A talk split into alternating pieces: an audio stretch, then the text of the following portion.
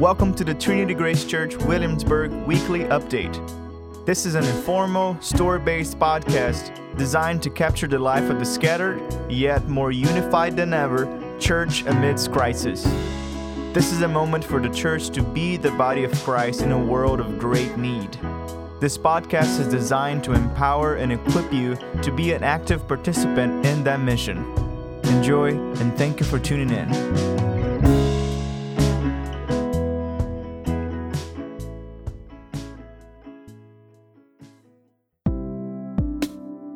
Want to start today in what now feels like a forgotten and distant past. The last two Sundays that we were able to gather together as a church in one room, we talked about the same theme joy. First, we talked about it as feasting. I love you. I forgive you. Dinner's ready. Remember that? And then the very next week, we talked about celebrating, not because it's smooth sailing from here, but because it certainly isn't. We have to stop and celebrate and mark the moment with gratitude for the work that God is doing among us because it's so good. Remember that. Well, on that Sunday in early March, I had no idea it would be the last time, and who knows how long we were all in that room together. I want you to hold on to that moment. And I want to take you to a scene from Scripture. God's rescue plan for the human race began with one family, with Abraham and his wife Sarah, a married couple who was unable to have kids, and not for lack of trying. Sarah couldn't get pregnant, and that was at a time in history where children were considered a divine blessing, and to be childless was to be shamed. Many believed to be cursed by God. Now, anyone who's ever had a journey with infertility knows something of the quiet, constant agony that Abraham and especially Sarah must have lived with. And God made a covenant with that family. A covenant's like a promise, but it's stronger. That's legal language. It's more like a contract. So God signs a contract with Abraham, and these are the terms I will make you into a great nation, and I will bless you. Pretty good deal. So God promises Abraham that his family line will grow and grow until it's an entire nation. And of course, that promise starts like any family line starts with a positive pregnancy test and a baby. So this promise is astounding. I mean, it's almost too much. It's everything Abraham and Sarah desire, and it costs them nothing. Does it involve risk and sacrifice? Of course it does every step of faith feels like risk and sacrifice at first. So, step one of this covenant is go to the foreign land that I will show you, and that is the land I will give to the nation I'll bring out of your family. Genesis 12 4, the very next phrase after the covenant is this So Abraham went. I mean, what an understatement. Just imagine Abraham and Sarah right there on the edge of Ur, the only city they've ever known, the only culture they've ever known, the only family they've ever known. This wasn't a time when people traveled around and got to know different cities and places. They are leaving everything they've known up to this point in their life, journeying off into the great unknown, on an adventure with a God that Abraham both can't see and can't deny. That's it. And that's the magic of life in this world with God. It's that sort of faith filled, fire in my heart adventure. That's it, right? I mean, the willingness to leave the familiar, to abandon every sense of comfort and security and certainty, all just fully abandoned to trust in this still small inner voice from the Spirit of God. That's faith, isn't it? And that's what we tend to think. And that's what Abraham must have thought. And that is faith. It's where faith starts, but it's just the start. See, what we tend to overlook, and what Abraham overlooked, was this stamina. Faith is a marathon, not a sprint, and it requires stamina. God is faithful, but He's never in a hurry. I mean, He keeps His promises, but He has a habit of leaving you waiting on those promises much longer than you'd like. So, Abraham and Sarah's journey was long and confusing and miraculous and dark. I mean, he had no idea how long he'd be waiting on God to bring that promise to life. Decades. And in those decades, they tried everything fear. He, he sold his own wife into prostitution. Control. Abraham and Sarah conspired to have him sleep with Hagar, a servant on their estate, because God's not getting the job done. So maybe we'll help him out. Maybe we'll find a surrogate to give him a bit of a boost on his own promise escape. I mean, how many times did Abraham escape into indulgence just to try to satisfy more base level desires, to cover over the fact that there was a deep sense of disappointment underneath? And in the end, he's guarded. Because when Abraham's decades into a life in that foreign land of promise, God shows up again. This time when he's 100 years old and his wife Sarah is 90, and God repeats the promise a baby's coming. And that baby is the start of a nation more numerous than the stars in the sky. And Abraham falls face down, but it's not in holy reverence. He falls face down in hysterical laughter. He laughs God off. I mean, you could call that cynicism or doubt or giving up. You could call it whatever you want. The truth is that he's disappointed because the journey has been less than what he imagined. Is this it? I mean, that's the question he's asking. This can't be what God meant when he talked about inheriting a prom. This can't be what the promise of God feels like, can it? The instinct or the instinctive response to disappointment is always to become guarded we lower our standard for God. Is God a miracle worker? Is he a redeemer? Is he good? Well, yeah, he works miracles sometimes, but do I expect him to do something miraculous right now, right in front of my own eyes in my physical world? Well, that's a different question. And of course, he's a redeemer, but his redemption plan takes too many twists and turns for me to get my hopes up. And is God good? Well, generally, yes. To me, Am I really that special to him? Am I a, the son or daughter that he fights for, protects, delights in, is infinitely fascinated by? As an idea, that's beautiful, but in my experience, well, that's another matter, isn't it? Abraham doesn't give up on God, but he doesn't entirely trust God either. Not anymore. Not after what he'd been through since that first promise.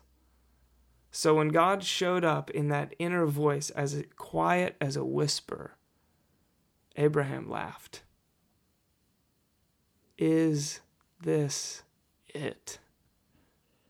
Is this really what we were promised? Is this really what God had in mind when He said descendants as numerous as the stars? Because this is not how I thought it would feel. So, what about you? Let's circle back where we started to those last two Sundays we were together. Joy, right? Dinner's ready. Lent is about feasting this year. It's celebration time. That's what we thought we were walking into. That's what we thought God had promised us. And then we were permanently locking the doors on our own prayer room that we'd spent all we had on and we were stacking the chairs in the sanctuary to collect dust for who knows how long. And we were all picking up the pieces of our lives and trying to sort out what just happened, what this means for my family, for my finances, for my plans, for my career, and where can I take cover until this thing passes? Is this it? Feasting and celebration?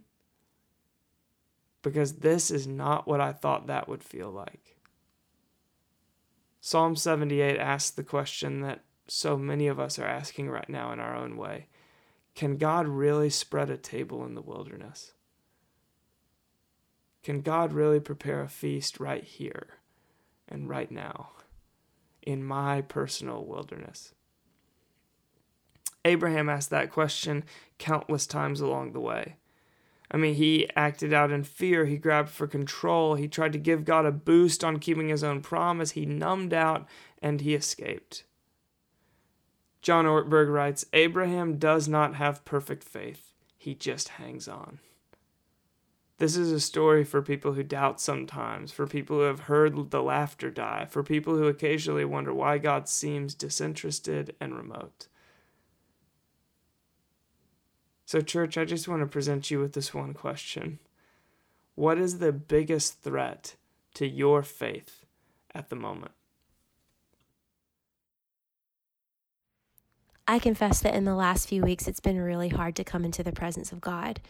I started the quarantine full of faith and excitement, but after reconciling story after story, they just keep coming stories of suffering just become really painful and disappointing. And I didn't think this is how it's supposed to go down by now. And then God gently revealed to me that I'd been keeping these silent tallies of answered prayers and miracles, like things to fuel my faith, things that I could see. And God is good despite that, despite what I see.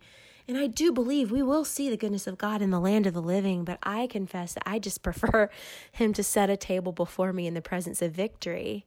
That's not how it goes. And I just want to be where He is, and I don't want to avoid the suffering. And I'm pretty sure I didn't I know that he's smack dab in the middle of the suffering, and so I have no choice but to join him there. An obstacle for me right now in really seeing God's kingdom break through is my selfishness.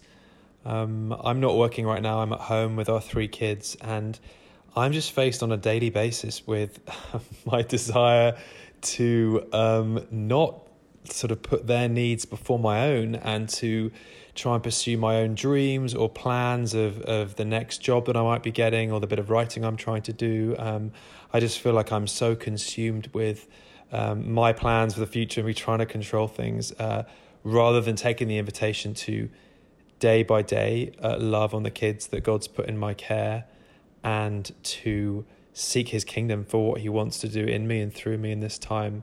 And my selfishness is just getting in the way.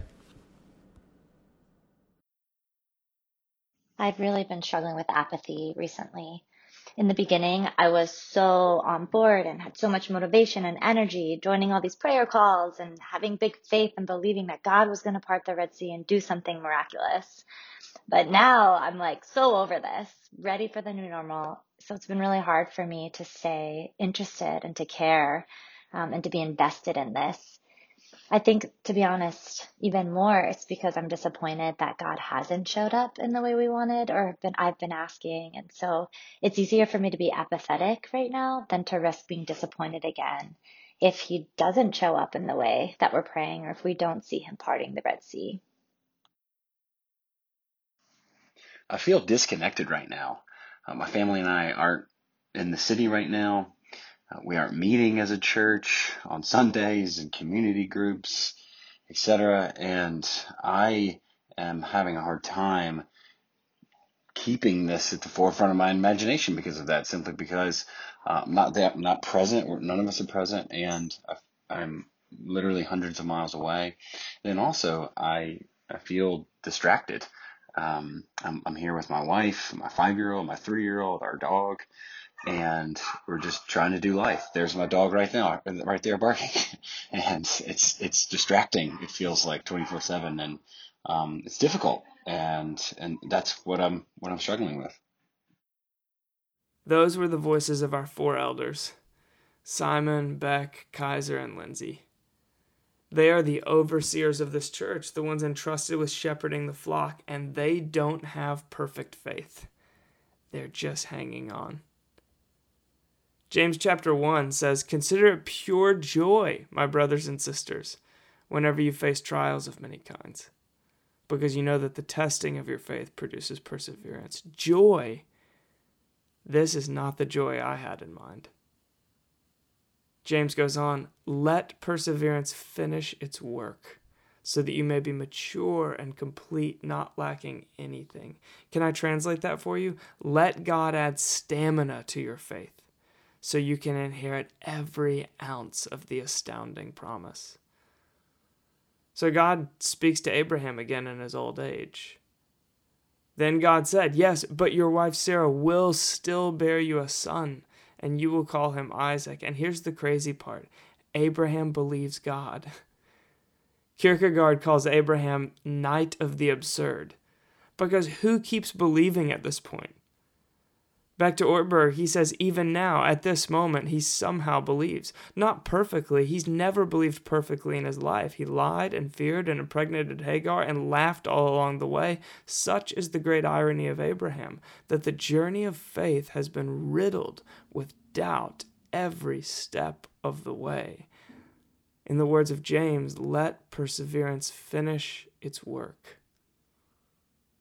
You see, suffering on its own does not produce perseverance. Only the suffering that is somehow endured in faith. So, staring into a future that we wouldn't have written, wrought with suffering that we'd never have chosen, here's our whole plan relentless prayer. 49 days, every single night. We've called it the night watches. And we're asking God for the miraculous, first within us and then in the world outside of us. And can I tell you something?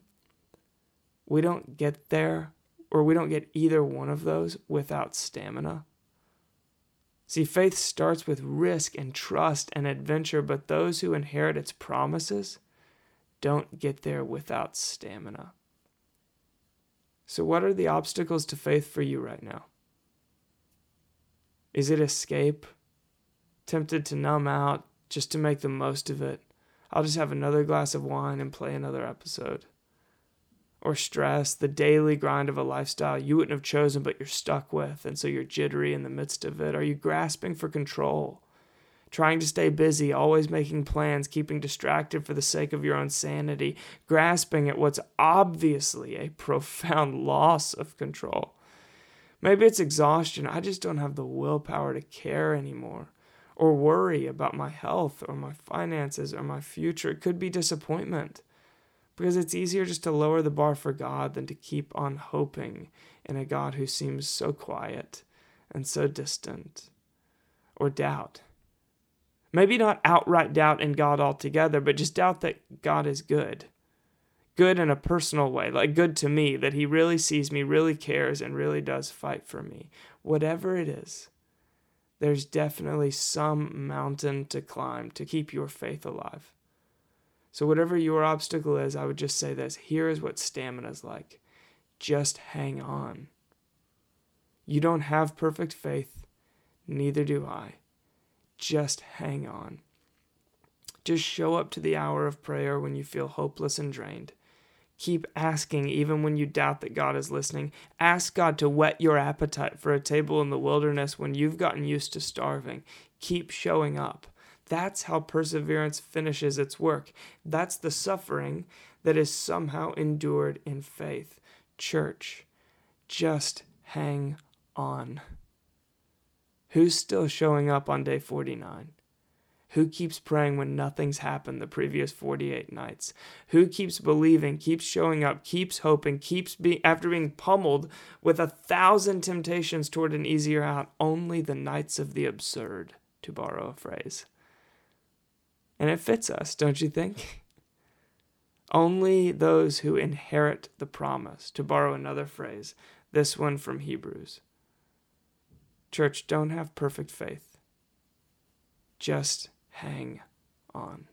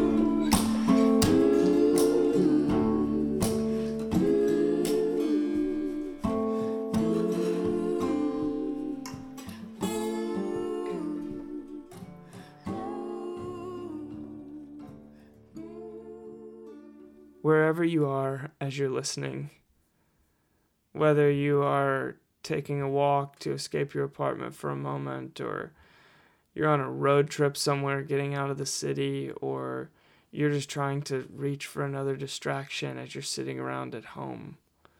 I just want to give you the invitation to take a moment to bring yourself into the presence of God.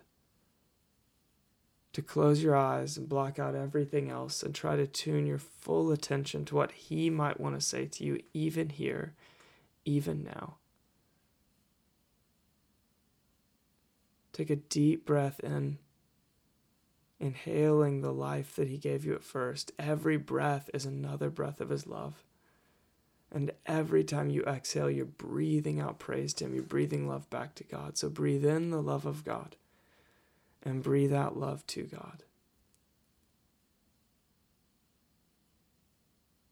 Breathe in the love of God and breathe out love to God.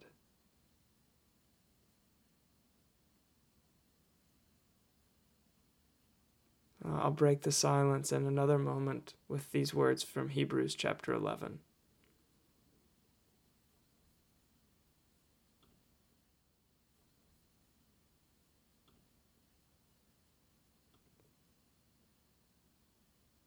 By faith, Abraham, when called to go to a place he would later receive as an inheritance, obeyed and went, even though he did not know where he was going. By faith, he made his home in the promised land like a stranger in a foreign country. He lived in tents, as did Isaac and Jacob, who were heirs with him of the same promise. He was looking forward to the city with foundations, whose architect and builder is God. And by faith, even Sarah, who was past childbearing age, was enabled to bear children because she considered him faithful who had made the promise.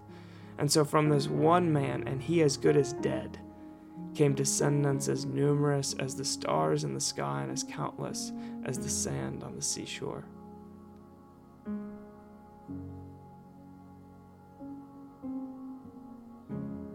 Spirit of the living God, you get to choose the outcomes. So we surrender that part.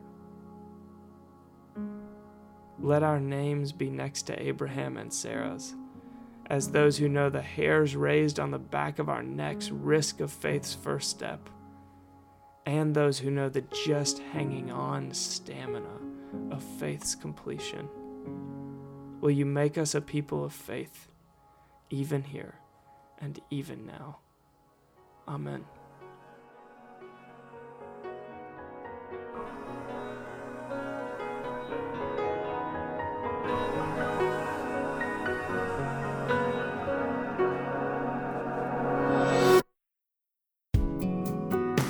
Hi, it's Meg, and here's what else you need to know this week.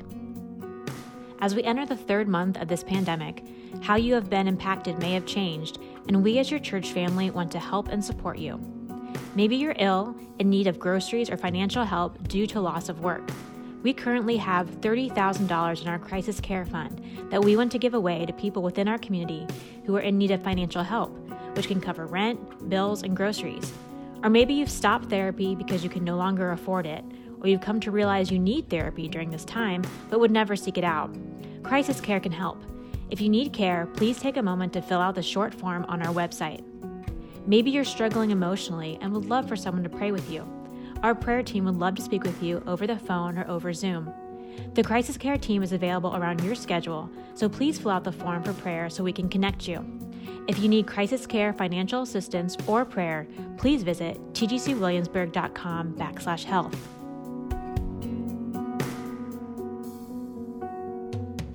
Night Watch prayer is happening every night from 9 to 10 p.m. I encourage you to join at least one night each week as we seek God for breakthrough in the current pandemic. The Zoom link to join is on the top of our website at tgcwilliamsburg.com.